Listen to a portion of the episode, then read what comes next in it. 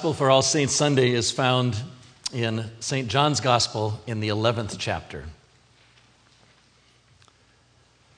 When Mary came where Jesus was and saw him, she knelt at his feet and she said to him, Lord, if you had been here, my brother would not have died. When Jesus saw her weeping and the Jews who came with her also weeping, he was greatly disturbed in spirit and deeply moved. He said, Where have you laid him? They said to him, Lord, come and see. Jesus began to weep. So the Jews said, See how he loved him. But some of them said, Could not he who opened the eyes of the blind man have kept this man from dying? Then Jesus, again greatly disturbed, came to the tomb. It was a cave, and a stone was lying against it. Jesus said, Take the stone away. Martha, the sister of the dead man, said to him, Lord, already there is a stench because he has been dead four days. Jesus said to her, Did I not tell you that if you believed, you would see the glory of God?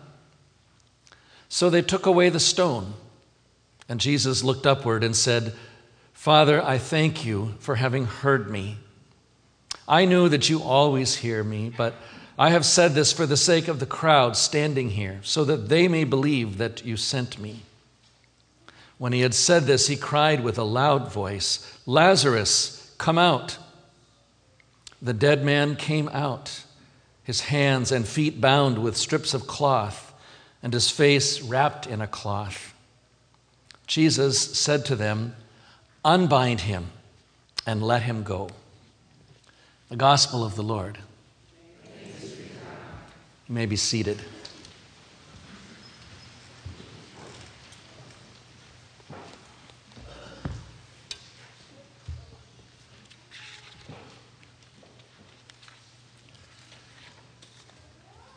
I want to stand here at this table as I preach today because I want to be reminded of all the communion that happens around God's great banqueting table. It would be nice maybe if this table was right out in the middle of the congregation, but I can see you all from this place at the table. And I can imagine that you are all gathered around it as one family. And it isn't only you that I see.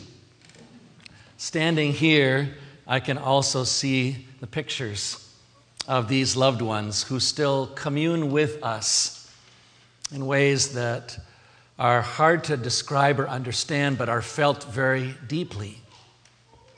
With these and others on days like this, we feel their presence, don't we? Very much like we can often feel the presence of Jesus when we come and gather at this table each week.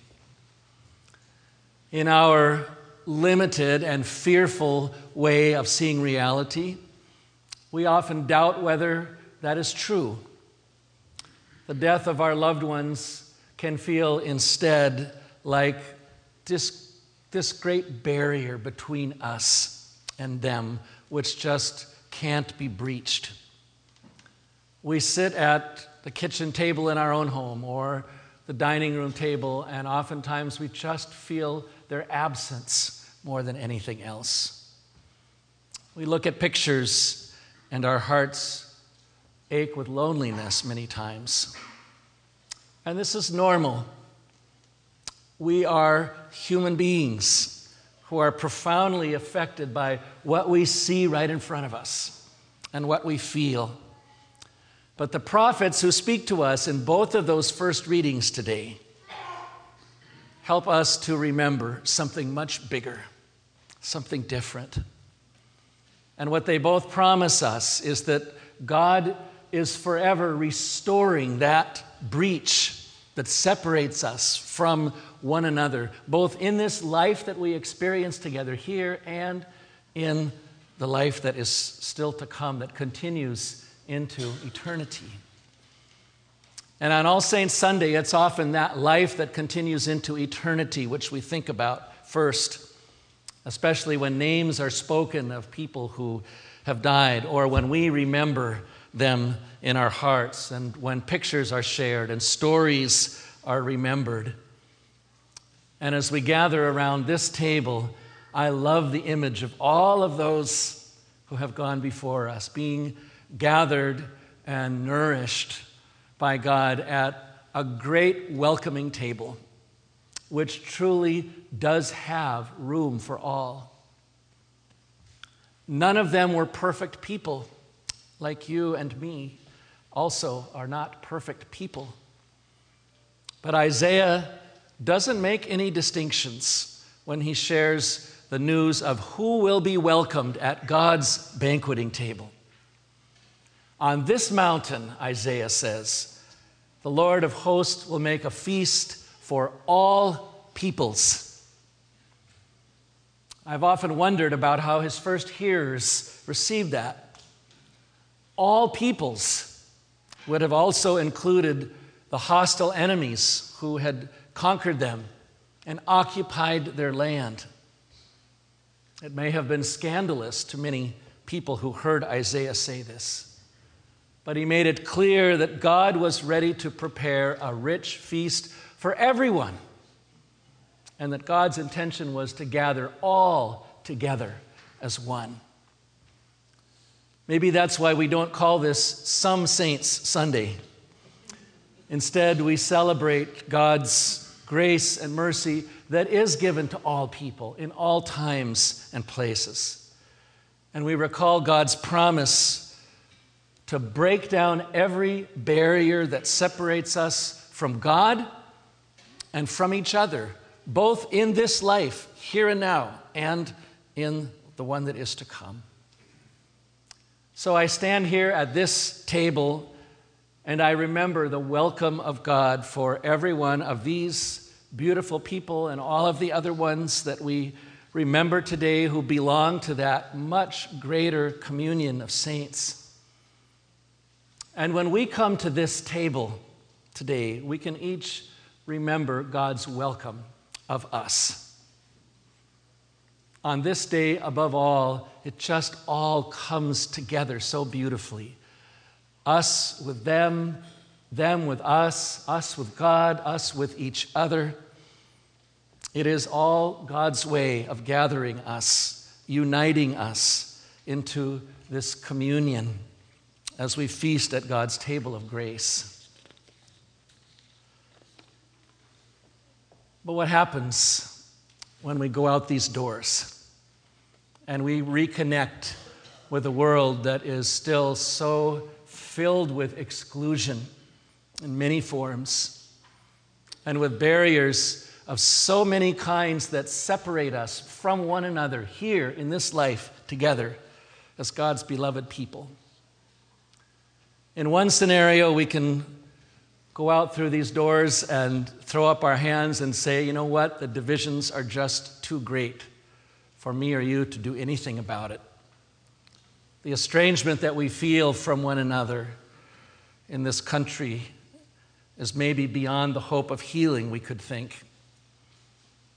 We could look at it in the way that the family of Lazarus looked at his death in that gospel reading today.